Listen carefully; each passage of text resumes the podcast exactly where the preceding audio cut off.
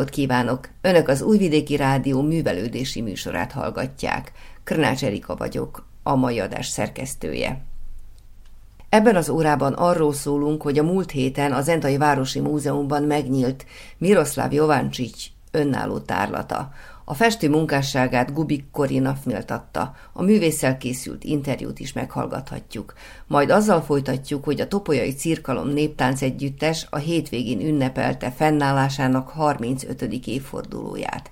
Ebből az alkalomból beszélgetett a Kodály Zoltán Magyar Művelődési Központ elnökével, Kisimre Szerdannával, Szabó Gabriella. És akkor most haladjunk sorjában. Először a Zentai Városi Múzeumba kalauzolom önöket, ahol Miroslav Jovancsics önálló tárlata nyílt meg a múlt héten. Először Pein Attillát, a múzeum igazgatóját halljuk. Miroslavot a zentai művészet kedvelőknek és pártolóknak nem kell azt hiszem külön bemutatni, hiszen ő évről évre visszajár a művésztelepünkre, a művésztelepi éves kiállításokon rendszeresen kiállít, és hát jó néhány évvel ezelőtt volt egy önálló kiállítása, ideje volt, hogy most ezt újrázzuk, és egy új anyagot mutassunk be. Előtte Szabadkán, akik esetleg voltak, már láthatták valamilyen formában, innen pedig tovább megy Kanizsára. Ezek nagyon jó dolgok, amikor egy-egy ilyen kiállítás több helyen is bemutatásra kerül.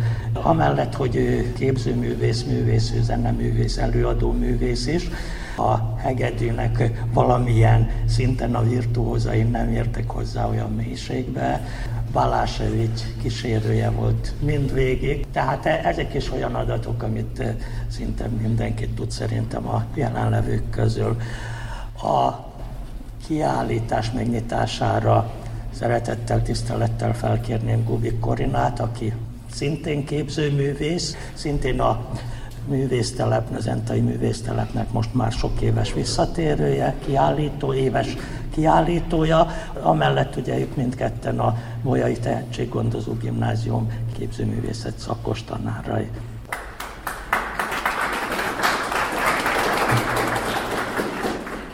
Miről szól a Blind Man, vagy hogyan ismerkedtem meg Mikával? A Mirror for a Blind Man című kiállítás valamilyen módon összegzi Miroslav Javancsics képzőművészeti munkásságát a 2000-es évektől mindeddig. Az is, aki nem ismeri őt, a munkáiból leolvashatja, hogy ő képzőművész, aki zenész is, vagy éppen fordítva, és horgászni is szeret, és még állatbarát, és csilipaprika kedvelő és termelő. A vörös hajú nőket is látjuk, de ezt nem fogjuk hangosan kimondani. Akik ismerjük személyesen, tudjuk, hogy ő festő is, grafikus is, tudjuk, kivel hegedül, kivel hegedel, tudjuk, hogy tanár is, kurátor is, és hogy ezek az utak párhuzamosan futnak egymás mellett. Én személyesen ismerem mind kollégát, mint munkatársat, mint a kiállításom kurátorát, és mint barátot. Tudom, hogy nem szereti, amikor télen cipőbe kell lenni, és le tudom rajzolni azt a kézmozdulatot, amivel a diákoknak demonstrál egy grafikai lemezen. Mindezek miatt, és azért, mert tudom, hogy ő is tudja, én nem vagyok művészettörténész, kurátor, kritikus, teoretikus, és mert az utolsó pillanatban pattant ki a fejéből, hogy esetleg megnyithatnám ezt a kiállítást, úgy döntöttem, megadhatom magamnak azt a szabadságot, hogy elmeséljem a személyes és nem kötelezően szakmai véleményemet, nem kötelezően erről a kiállításról. Azok számára, akik az objektív tények kedvelői, Jovancsics szubjektív rálátását a saját művészetére fogom idézni, az azonos című szabadkai kiállítást kísérő katalógusból. Minden, ami a festményeimen található, az életemből és tapasztalatomból ered. Azt hiszem, nem is csinálok mást, csak a saját életemet festem. Munkáim önéletrajzi jelleggel bírnak, de nem csupán a mindennapi események rögzítései, hanem inkább egyfajta szelekció, különböző szimbólumok összegsége, amelyekből lassan kiépül egy szimbolikus önéletrajzi narratíva.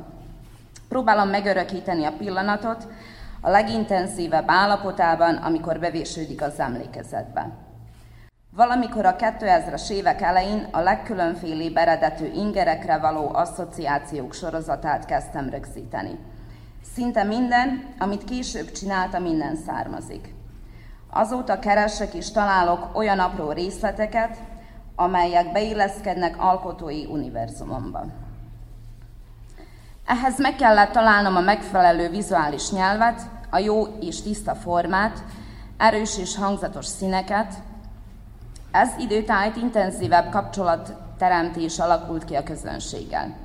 És remélem, hogy mindazt megadom nekik, amit magamnak is festés közben. Menedéket vagy kiinduló pontot az öröm felé vezető úton. Amíg feshetek, boldog ember vagyok. 2004, avagy hogy ismertem meg Javáncsicsot. Ez egy művésztelep volt Adán, alig, hogy befejeztem az első évet az akadémián. Bemutattak egy nagy darab embernek karakteres orral. Nem is emlékszem az alkotásaira. Arra emlékszem, hogy utolsó este farmer inkben és farmer nadrágban vacsora után hegedült nekünk. A következő tíz évben számtalanszor megjelent a neve a szemem előtt, zeneművész és képzőművészként egyaránt. Zenta, avagy hogyan lett Jováncsicsból Mika? Mindketten elkezdtünk itt tanítani. Ő a magas, laza, sármos grafikatanár, én vagyok a kicsi pattogós. Lenyűgöztek a grafikái. Mindig is jobban szerettem a grafikáit. Amikor a diákoknak megmutatom Mika nyomatait, leesik a zálog. Meg a 2015-ös Zentai művésztelep a legjobb. Azon kívül, hogy a Mika, a grafikus, a salban felejtette a lemezét, nem is csináltunk semmit. A tisztán lógtunk. Meg a Mojo-ban próbálta nekem elmagyarázni a prerafaeliták művészetének a nagyságát. Komolyan? Hosszú hullámos hajú csajok fehér ruhában fürödnek? Ez lenne a művészet? Sok mindent mesélt az évek során, nem mindenben egyezett véleményünk, emellett sok mindenben egyetértettünk. De azóta sem volt egy egyetlen olyan találkozásunk, hogy nem ölelt volna át, és nem kérdezte Decimácska vagy Szia Cicus csinálja kávét. Ő egy olyan ölelő típus, én meg pedig szeretek ölelve lenni. 2021, Mirror for a Blind Man, avagy hogyan kezdtem el látni a Mikát. Akik ismerik Mikát, és tudják mi a multikulti, nem tudom, preferálják-e munkásságának valamelyik részét, vagy számukra minden alkotása, előadása minőségben egyenrangú. A művészetekben nem létezik teljes mértékben létező objektivitás, egyszerűen nem létezik. Én szubjektíven, ahogy azt magamnak megengedem, soha nem a festményeitől estem lázba. Bocsi, egyszerűen nem. Történt a nyáron valami, ami miatt abszolút kompetensnek érzem magam, hogy mondjak valamit ezen a festményekből álló kiállítás megnyitón. Tavaly nyáron már nem tudom hanyatszor együtt voltunk egy művésztelepen. Okker festéket kértem tőle, azt mondta, ott van az asztalon, ha kell, valami vegyem el. Mikor nem volt a műteremben, elmentem a festékért, de mielőtt elvettem volna, a székibe ültem az alakuló festmény elé. És akkor esett le minden. Nem mutattam ki, de ami bennem történt, azt így kell demonstrálni. Hirtelen megértettem mindent, amit tett, mondott, mesélt, és megláttam a felszín alatt még hány rejtezkedő réteg létezik. Évekig néztem, de abban a pillanatban láttam is őt és a művészetét. Láttam a festményét úgy, mint soha azelőtt. És abszolút lényegtelen, melyik festmény volt az, mert most már tudom, mindegyik ugyanaz a festmény. Nem tudom szavakkal jobban elmagyarázni, miről van itt szó. A tükörről, arról, aki néz, arról, amit néz, arról, hogy látja az, aki néz, azt, amit néz, mikor jön el az a pillanat, amikor valaki a valamit elkezdi látni. Azt, ami velem megtörtént abban a pillanatban, azt az érzést kívánom önöknek is, amik a festményei előtt. És ezzel megnyitom.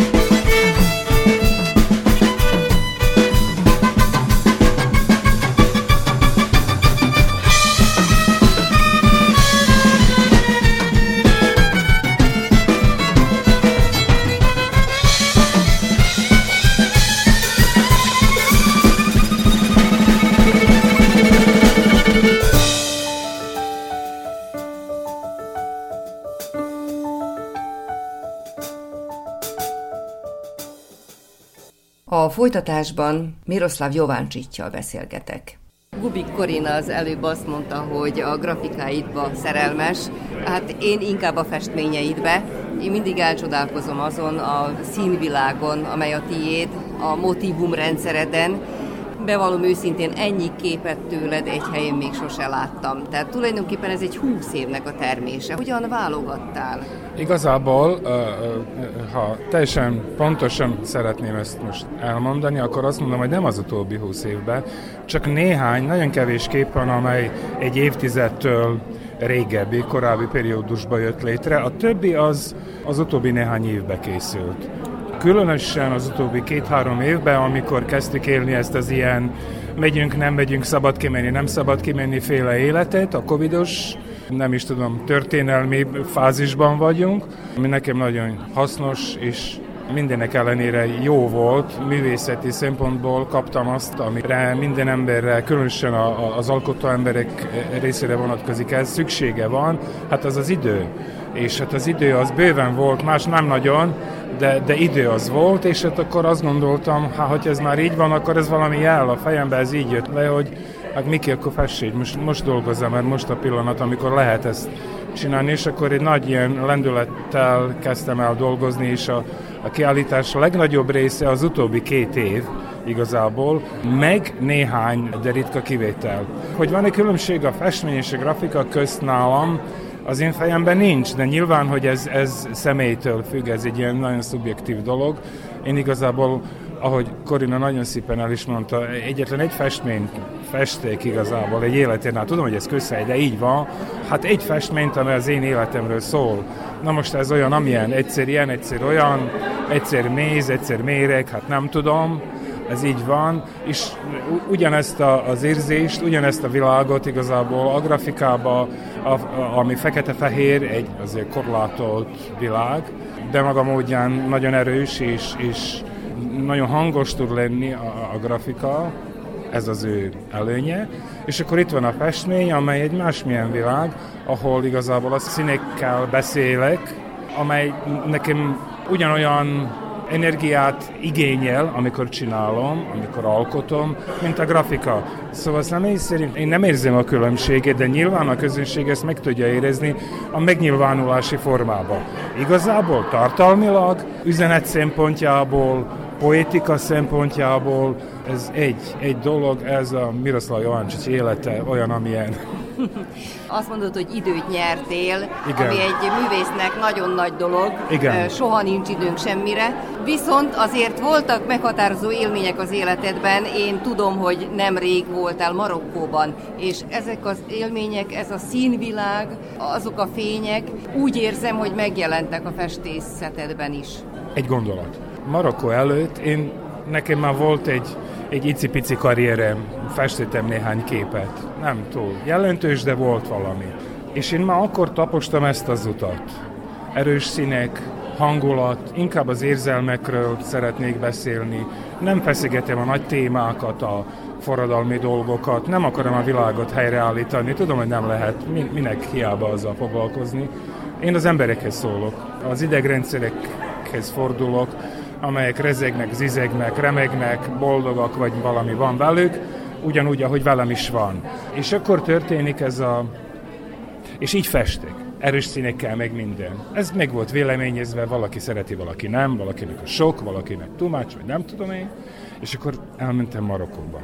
És Marokkóba, ahogy az nagyon sokszor van a, a művészet világában, az alkotónak kell egyfajta bizalomgerjesztő valami én bízok abban, amit csinálok, de nem nagyon bízok, de egy picit bízok, de szükségem van ezekre a más, más irányból érkező kis jelekre. És akkor elmentem Marakóba, és leszálltunk a repülőről, bementünk a városba, és így egyszerűen fejembe csapott ez a, ez a világ, amely egy az egybe olyan, mint az én festményeimben. És akkor gondoltam, Miki, hát figyelj ide, itt vagy a világ másik csücskén, és ez a világ ez igazából az, amit te szeretnél. Bátor, erős, azokat az értékeket őrzi, amelyeket én szeretem, és azokat a színvilágokat őrizte meg, amelyek nálunk Európában, az európai művészetben egy kicsikét eltűnőben vannak. úgy lassacskán elszivárognak valahova, belefolynak valami nagy folyóba ezek az érték és kis folyók. És a marokkói út után én kaptam egyfajta elismerést. Visszaigazolást, ugye? Vissza, ez a jó szó, ez a jó, visszaigazolást arra, hogy nem teljesen téves utat taposok. Vagyis, hogy talán jó utat, jó úton járok. Nem tudom, hogy én mennyire jó vagyok azon az úton, de az út az nem téves, az jó. És ez volt a leg, legfontosabb szenzáció. Minden más szenzációtól eltérően, amivel, melyel találkoztam ottan, és volt rengeteg, ezzel jöttem haza, ezzel az érzéssel. Még néhány néhány gram deka marokkói pigmentumokkal, ilyen-olyan csodálatos kékfestékekkel, színekkel, melyeket hazahoztam, még mindig nem használtam őket. Igazából ott kaptam meg azt a fajta, ahogy mondtad is, melyik szót használtad? Visszaigazolást. Azt a visszaigazolást, hogy Miki, ez nem teljesen rossz, amit csinálsz, mert bennünk, bennünk mind, mikor mondom bennünk, a, a kortárs művész, minden művésznek van ez a belső dilemmája, amit nem akar bevallani. De én most elmondom, kimondom hangosan, nem vagyok én biztosabban mindig, hogy ez, amit csinálok, hogy ez az. Én érzem, hogy ez az, és nem tudom másképpen, de hogy igazából mennyire fontos, mennyire értékes, mennyire számít, mennyire maradni fog, hát ki tudja ezt. Ott kaptam egy ilyen jelet, hogy ho, hát ha azért meg is fog maradni. És ennek nagyon örültem. Ezzel az energiával, amikor hazajöttem, csak folytattam tovább. Annak az eredménye ezek az új festmények. Tehát itt az élmények, a színek, a fények, azért ez, ez egy meghatározó dolog. És mi a helyzet a motívumrendszerrel? Jöttek-e új motívumok? Neked azért vannak itt nagyon fontos Persze. motívumaid, amik már meglévőek. Igen. Valami új kijött Van. ebből? Vannak a visszatérő motivumok, a light motivumok. Hát ez minden, minden alkotóra Igen. jellemző ami által felismertetik. Az által is. Az által az is. által is felismerheti az alkotó, igen. Persze ez lehet egy zsákutca is, hogy non-stop forgassuk ugyanazt a valamit, ez azért veszélyes is tud lenni.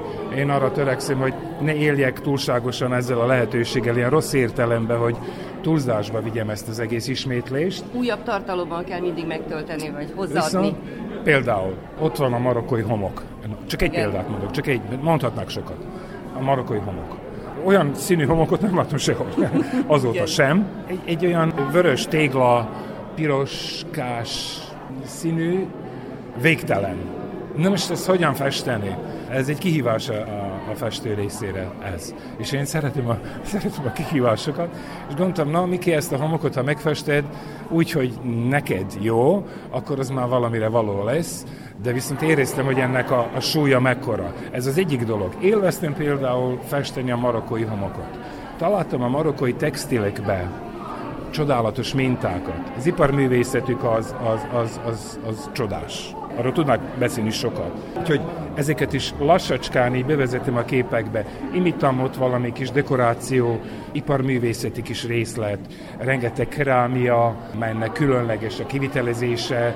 Náluk nincs ilyen formai ábrázolás, hanem inkább mennek dekoratív irány felé, és én, ugye mindenki tudja, azt is nagyon szeretem. Én úgy gondolom, hogy a, a művészet kell, hogy szóljon, kell, hogy mondjon fontos dolgokat, de formailag is ez a súly egyenlő kell, hogy legyen. Az azt jelenti, formailag is meg kell találni azt a nyelvet, azokat a hangokat, amelyek illenek ehhez, amit szeretnék mondani.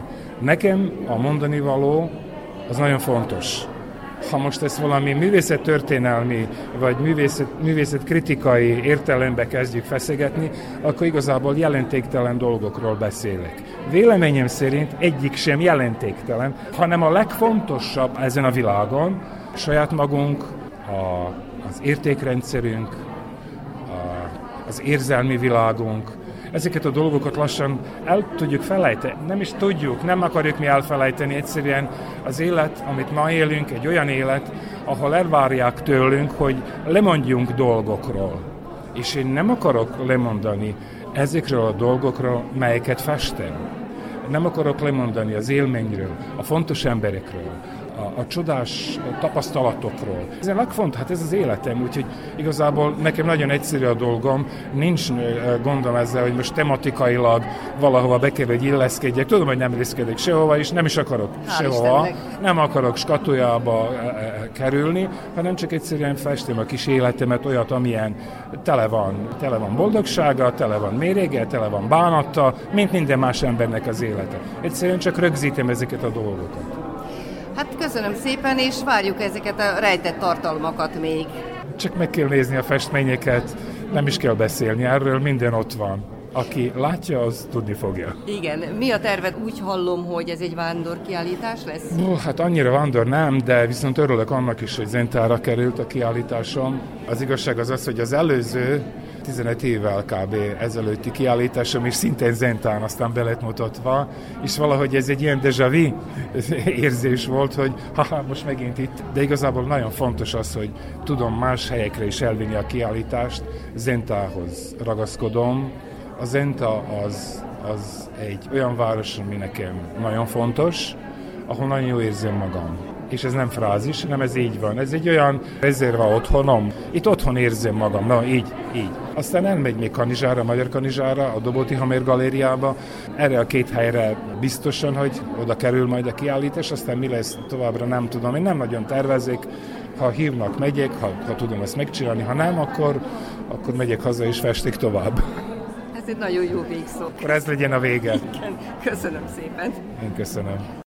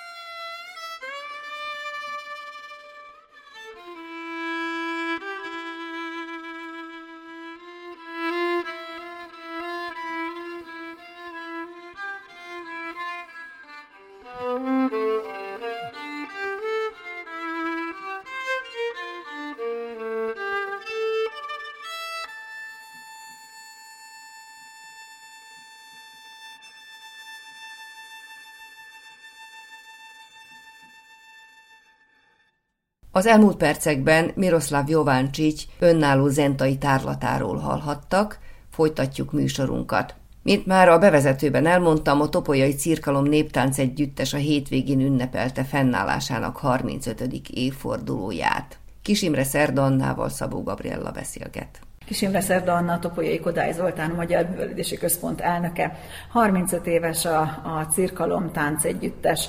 A Cirkalom Tánc Együttes ugye 1986-ban alakult, kamaratánc együttesként, abban az időben még egy művelődési egyesületen belül dolgozott a Magyar és a Szerb Táncegyüttes, viszont hát érezték annak szükségességét vagy fontosságát, hogy külön-külön tevékenykedjenek a, a csoportok, hogy legyen egy külön magyar táncegyüttes és külön egy szerb táncegyüttes, és még a az akkori művelődés egyesület keretein belül így eh, a fölnőttekből álló vagy ifjúsági kamaracsoportot hoztak létre, persze az utánpótlás csoportok még eh, közösen próbáltak, és utána folyamatosan újabb és újabb eh, csoportok jöttek létre, már akkor külön csak magyar táncokat tanultak a gyerekek, vagy külön szerb táncokat, és így dúzzadt a Cirkalom Táncegyüttes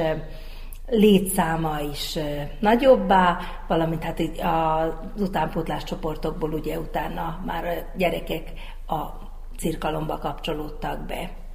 És akkor végül ugye 92-ben azt hiszem, vagy 90-es években önállósult az Egyesület, és vette fel a Kodály Zoltán nevet. Az Egyesületet viszont akkor közösen alapította meg a Cirkalomtánc Együttes, a Kaláris Asszonykórus, valamint a Csörgőciter a zenekar. Tehát gyakorlatilag a Kodály az alapból egy kifejezetten népművészettel foglalkozó egyesületként indult. Igen. Viszont mivel épp a tánc az, ami a legösszetettebb művészeti forma, hiszen ott a mozgás, a zene, az ének, a szép beszéd, a színpadi megjelenés, a képzőművészet a viseletekben, tehát minden megjelenik, az évek során bővült a Kodálynak a tagsága, illetve hát a szakcsoportok is bővültek, ha jól tudom, tehát azóta a cirkalom mellett csak egyéb is van. A szivárvány képzőművészeti szakkör szinte a kezdetektől ott volt a művelődési központban, ma már Szivárvány Kuckó néven fut, kezdetben több mint 20 évig vezette német Anna tanárnő, most pedig Bolyos Szenti Lilla vezetése alatt dolgoznak a, a gyerekek, a fiatalok. Ugyanígy az Aurora beszédművészeti műhely is a Kodály Zoltán Magyar Művelődési Központban folytatta tevékenységét. Azért mondom, hogy folytatta, mert hogy Aurora szakkör néven a gimnázium önképző köre alakult először meg, és utána a Vasbosodi Borbála tanárnő vitte át a Kodályba ezt a szakkört, ahova a fiatalok, gyerekek bekapcsolódhattak, és hát a legfiatalabb csoportunk a tulipán kézimunka szakkör, de ők is az idén már tíz éve, hogy a művelődési központ keretein belül tevékenykednek.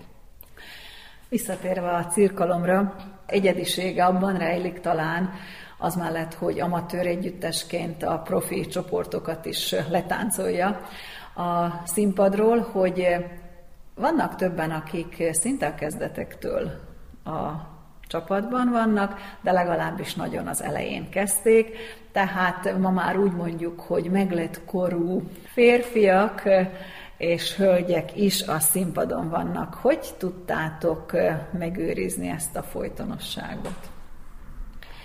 Hát én azt gondolom, hogy nagyon nagy elhivatottság kell hozzá, tehát hogy többen, akik meglett korúak vagyunk, majd így mondom, szinte hivatásunknak, vagy hivatásunknak választottuk a, a néptáncoktatást, és valószínű egyrészt ez az, ami oda köt bennünket, és ott tart bennünket, valamint azon kívül tényleg a népművészetnek, a néptáncnak a szeretete, a magyarság tudatunk, vagy hogy is mondjam, tehát mindaz, ami a magyarsághoz köt bennünket, akár, akár a népművészet, akár, ahogy már említettük, hogy a néptánchoz hozzátartozik valóban a, a szép beszéd is, tehát az irodalom, a nyelv tisztelete, a vallás, a történelem, tehát mindaz, ami, ami nekünk fontos egyébként is az életben, mindezt megtaláljuk a táncban, és mindazokat az értékeket, amiket mi képviselünk, vagy, vagy vallunk, ezt a táncok, a koreográfiák által, műsoraink által ki tudjuk fejezni. És amikor az embernek vannak sikerei, föllépési lehetőségei, és látja azt, hogy ezzel hogyan hat a közönségre, hogyan hat a, az emberekre, bárhol, ahol szerepelünk, akkor ez még inkább megerősít bennünket, és még inkább ad egy löketet ahhoz, hogy, hogy ezt tovább csináljuk, és tovább vigyük, és legyen az fiatal vagy idős, megtartja az embert, és ott tartja a csoportban. Szerénytelenség nélkül állíthatjuk, hogy a cirkalom a Kárpát-medence legjobb, legsikeresebb néptánc együttese. Ezt mi sem bizonyítja jobban, mint hogy a néptáncosok országos bemutató színpadán minden egyes megjelenése alkalmával kiválóan minősült, ha jól tudom, ez 12 alkalom. Ebből négyszer kaptátok meg a Martin György aranyplakettet, és hát nem utolsó sorban a felszállott apávát is megnyertétek. Gondolom, hogy ezek a legfontosabb elismerések a csapat számára, de mit jelentenek valójában ezek? Igen, fontosak nagyon ezek a, az eredmények, vagy elismerések, megmérettetések, és nem véletlenül mondtam, hogy elismerések, mert ezek megerősítenek bennünket, elismerik a munkánkat, és megerősítenek abban, hogy jó az, amit csinálunk. És azért nagyon fontos elmenni egy-egy, egy-egy versenyre, mert akkor tudja az ember, hogy hol tart, merre halad, meghallja a zsűri véleményét, új ötleteket hall, új irányzatot lát esetleg, tapasztalatokat szerez, amit utána használni tud a, a következő években a munkája során.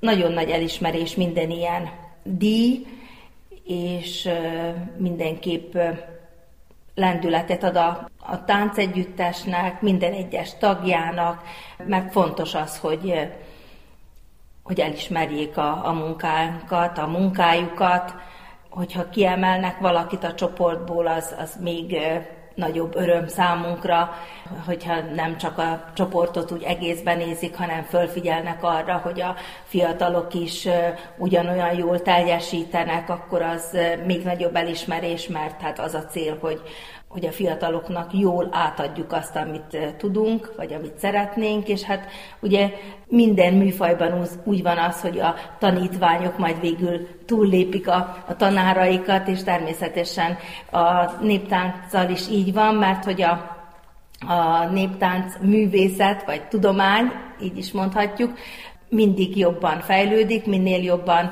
bele merülünk, bele elmélyülünk egy-egy táncanyagba, vagy egy-egy táncosnak a, a táncanyagába, és ezt mindig, rész, mindig részletesebben ki lehet elemezni, és mindig aprólékosabban le lehet bontani, és, és így mindig nagyobbak az elvárások is a táncosok és a táncegyüttesek felé.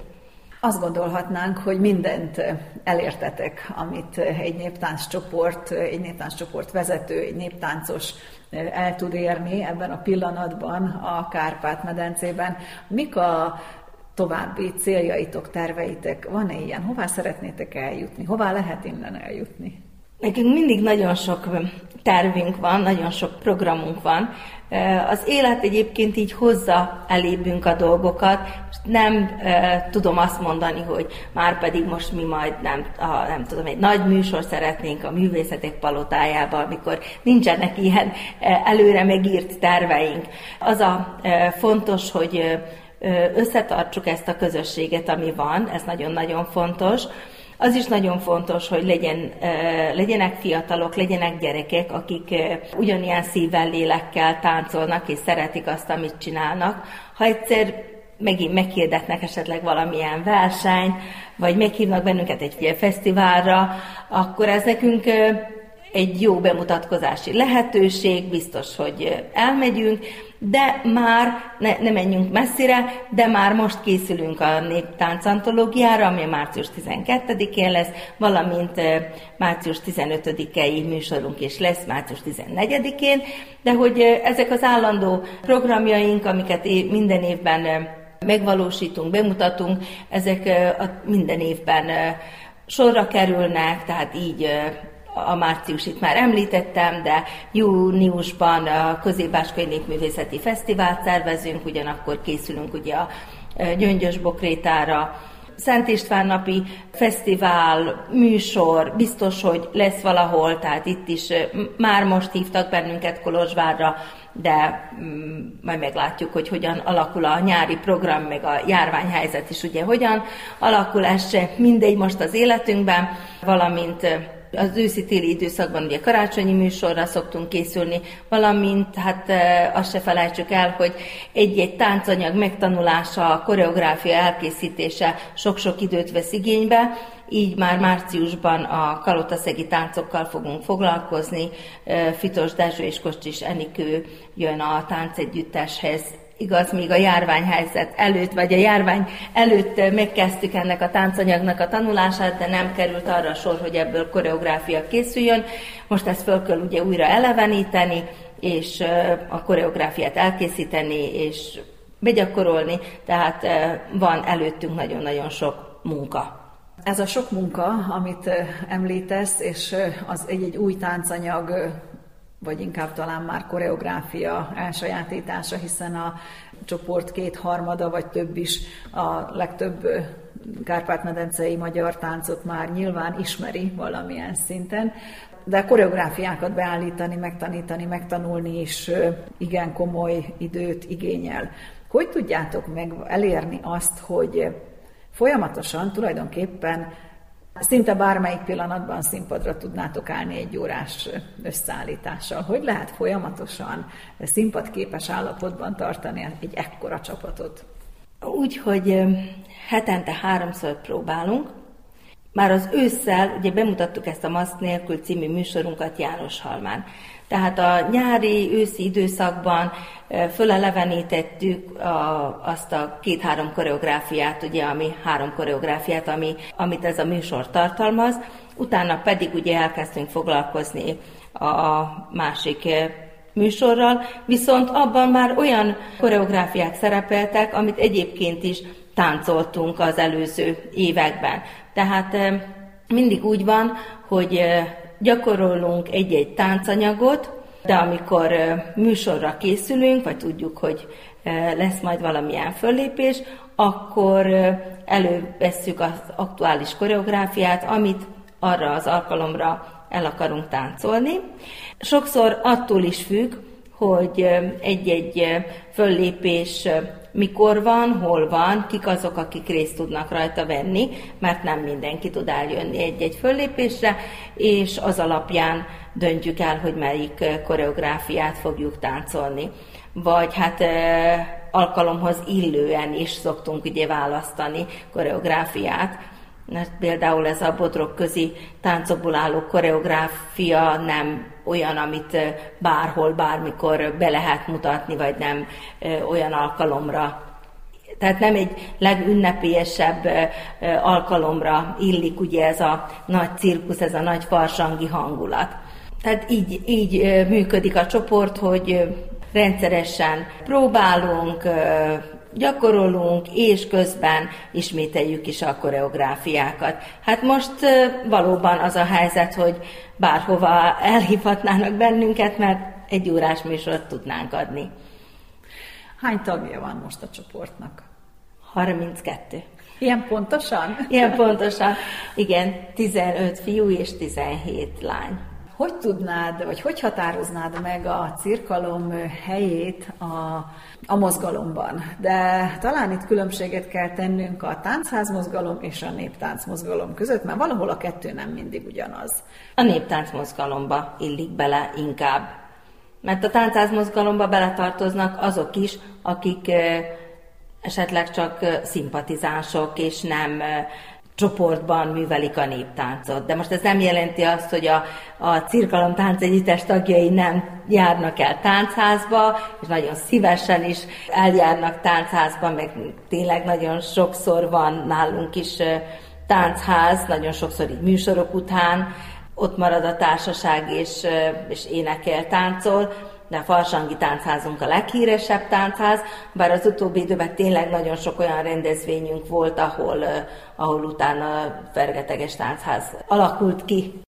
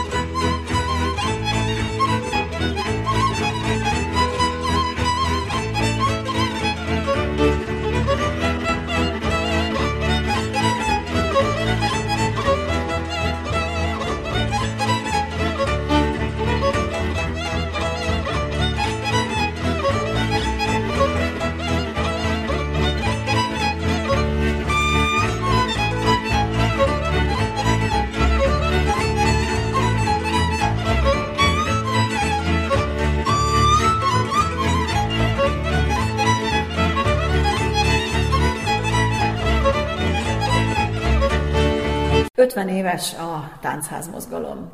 A magyarországi főleg azt így datálják. Érdekes egybeesés számomra, hogy a Cirkalom táncegyüttes 86-ban alakult. Temerinben az állandónak nevezhető táncház, ami működött, az 86-ban indult. Akkor is ott voltál, tehát az alapítók, az elindítók között is aktívan kivetted a részed a munkából. Mit jelent neked Mit jelentett akkor, és mivé alakult ez az egész táncház mozgalom? És melyiket érzed mégis közelebb a szívedhez, a néptánc mozgalmat, vagy a táncház mozgalmat, ha ezt így el lehet választani? Most már inkább a néptánc mozgalmat érzem közelebb a szívemhez, úgy tényleg így érzem, de hogy azok a táncház, a temerini táncházak nagyon-nagyon sokat adtak, nem csak nekem, hanem mindannyiunknak, a temerinieknek is, és a vajdaságiaknak is, mert hát oda tényleg nagyon-nagyon sok felől e, jártak a emberek, fiatalok főleg. Sajnálom egyébként, hogy, e, hogy ez így nem állandósult, de azt gondolom, hogy ez a nagy e, anyagi rossz lét, ami, amiben éltünk egy ideig, az úgy rányomta erre a bélyegét, és most viszont megint van pozitív tapasztalatom, mert hogy azt látom, hogy megindult egy ilyen mozgás a fiatalok között, hogy ahol van valami esemény, oda elmennek, vidékről is nagyon-nagyon sokan, akár műsorokat megnézni, és, és meg táncházba is. Tehát, hogy csak az a helyzet, hogy úgy könnyebb megszervezni egy táncházat, ha van előtte valamilyen esemény. Tehát csak úgy simán, hogy táncházat hirdetünk és gyertek, kicsit nehezen mozdulnak meg erre az emberek. Nem tudom, hogy hogyan lehetne visszatéríteni az érdeklődőket, a szimpatizánsokat, de úgy, hogy van egy koncert, és utána táncház, vagy egy műsor, és utána táncház, erre, erre nagyon sokan vevők is eljönnek, és nem esik nehezükre nekik kilométereket utazni, vagy akár éjszaka utazni, hogy, hogy részt vegyenek egy-egy ilyen rendezvényen. Viszont olyan is van, hogy, hogy idősebbek eljönnek csak zenét hallgatni, és nekem ez is nagyon szimpatikus, hogy úgy látszik, hogy újra divatba jön majd az, hogy elmegyünk a táncházba, és akár csak énekelünk, vagy bámészkodunk, idősebbek, fiatalabbak egyaránt. Azt hiszem, hogy így a gyerekek által egy kicsit a szülőket is be tudjuk vonni, mert mondjuk nagyon sok olyan visszajelzést kaptunk, hogy a gyerekeknek, a táncosainknak mondtuk, hogy egy-egy koncertre kötelező elmenni próba helyett, de hogy hozzák magukkal a szüleiket is, vagy legalább egy szülőt. És nagyon sok olyan visszajelzést kaptunk, hogy a szülőktől, hogy ők nem is gondolták, hogy majd ilyen szép dologba, jó dologba lesz részük, hogy ők még nem is hallottak ilyen szép muzsikát. Tehát igazából azt se tudták, hogy miről maradnak le. És hogyha egy kicsit így kényszerítjük őket arra, hogy már pedig most el kell jönni és meg kell hallgatni, akkor egy-egy ilyen táncház alkalmával, amikor azt mondjuk, hogy hogy gyertek a táncházba, Farsangi táncház, Jelmezbe gyertek, de a szülők is itt lehetnek veletek, akkor a szülők is egy kicsit majd kedvet kapnak arra, hogy legközelebb is eljöjjönek, mert van alkalmuk leülni egymással, beszélgetni, és jó zene mellett szórakoznak. Visszatérve a cirkalomhoz, különlegessége, hogy kezdettől fogva ügyelt arra, hogy a cirkalom vezetője mindig, hogy legyen utánpótlás. Hogy sikerült folyamatosan föntartani és kinevelni az utánpótlást, a fiatalokat, a gyerekeket, és most hány gyerekkel, csoporttal dolgoztak? Négy gyerekcsoport van.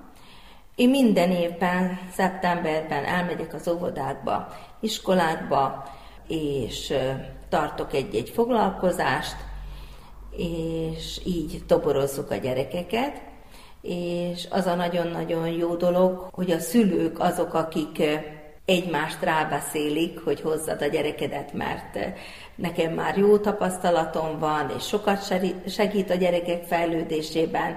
Most, amikor a Covid helyzet volt, akkor bővült még egy csoporttal ugye a néptáncosok létszáma vagy csoportja, akkor tudtunk még egy alsós csoportot létrehozni, hogy külön vannak óvisok, és külön nagy óvisok, elsősök, másodikosok, utána a harmadik, negyedik, ötödik osztály, és az ifjúsági csoport már ugye hatodiktól fölfelé, első és másodikos középiskolásokig tömegesen jöttek az idén is ősszel a gyerekek a, a csoportba. Kellünk hozzájuk sokan, az tény. Hál' Istennek nem kis létszámúak a csoportok, tehát 25 körüliek, 25-30 közötti a, a létszám egy-egy csoportban, és elég elevenek most a gyerekek, ami nagyon-nagyon jó dolog, mert a tánchoz kell is a, az, hogy elég mozgékonyak és elevenek legyenek, és hogy ami most már ugye követelmény a, néptáncosoknál, hogy egy kicsit tudjanak akár színészkedni, tehát hogy jó előadók legyenek, és hát azok, akik így szeretik magukat mutogatni, meg fölhívni magukra a figyelmet, mm, ezeket a tulajdonságokat jól ki tudjuk használni a gyerekeknél. Hát itt 150 gyerek biztos, hogy van. Mit jelent a fiataloknak bekerülni a nagy együttesbe, a cirkalomba?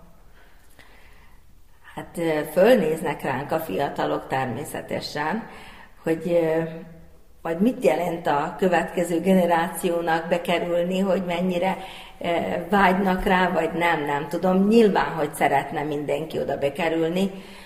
A kérdés az, hogy ki mennyire bírja a strapát, ki mennyire elkötelezett. Vízválasztó dolog ez egyébként az is, amikor elkezdenek ugye középiskolába járni, ki hogy tudja, és mennyire akarja összeegyeztetni ugye az idejét, tehát a kötelezettségeit és a szabadidejét, hogy mennyit áldoz föl a szabadidejéből erre, a néptáncra, a népművészetre, és akkor nagyon sokan, amikor csoportot váltanak, tehát az se könnyű dolog, mégis azért nagyon nagyok már a korkülönbségek, attól függetlenül, hogy mi, mm, tehát amikor táncolunk, akkor tényleg mindannyian egyenrangúak vagyunk. Persze, hogy kell idő ahhoz, hogy, hogy összeszokjunk, összebarátkozzunk, de hát én 51, 51 évesen a 16-7 évesekkel is ugyanolyan jól el tudok beszélgetni, mint a 45-6 évesekkel. Tehát nincs itt, és ők is bizalmasak felénk. Tényleg sokszor olyan kapcsolatok vannak a, a csoporton belül, mint hogyha anya-gyerek lenne, de ugyanakkor nem a szülői szigort várják tőlünk, hanem egy baráti tanácsot. Én azt gondolom, hogy ez így nagyon jó dolog, csak ugye kell idő, hogy ez így kialakuljon. És hát majd meglátjuk, hogy a fiatalok közül, akik majd bekapcsolódnak a cirkalomba, hogyan tudnak beilleszkedni, de itt nekünk is nagyon nagy felelősségünk van, hogy mi hogyan tudjuk őket befogadni. Tártkarokkal várunk mindenkit, de természetesen ugye a cirkalomban vannak elvárások, követelmények, vannak helyek, szerepek, ugye, mint ahogy minden csoportban, és hát ehhez alkalmazkodni kell mindenkinek. Annak idején a cirkalom Brezovszki Eszter vezetésével indult. Próbálom. Egy ideig Brezovszkiról is volt a művészeti vezető a cirkalomnak, majd 2000-től vette át Kis Imre Árpád és Saveli László. A különlegesség számomra ebben az évben az, hogy Brezovszki Eszter most kapott életfadíjat a Művelődési Szövetségtől, néhány héttel ezelőtt vehette át. A Kodály Zoltán Magyar Művelődési Központ terjesztette föl Brezovszki Esztert a Magyar Életfadíjra. Igen, ugyanis hát 20 évet biztosan ott dolgozott Topolyán, ugye előbb Feketicsen, majd Topolyán, és ugye hát a topolyai művelődési élet vagy egyáltalán a Kodály, ugye sokat köszönhet neki, mert hogy a Kaláris asszony kórust is ő alapította, a néptáncosokat is ő indította útjára, nem csak a cirkalom tánc együttest, hanem eleve a, a néptáncoktatást, és 2000-ig tevékenykedett ott a Kodály Zoltán Magyar Művelődési Központban. Az idén éppen úgy alakult, hogy fölterjesztettük őt, korábban ugye már német Anna tanárnőt, Vasborsodi Borbála tanárnőt is fölterjesztettük Magyar Életvadíjra, és mindketten megkapták, és nagyon örülünk neki, hogy Esztinek is sikerült elnyernie ezt a díjat. Az imént a Topolyai Kodály Zoltán Magyar Művelődési Központ elnökével Kisimre Szerda Annával Szabó Gabriella beszélgetett. Köszöni a figyelmet a szerkesztő Körnács Erika.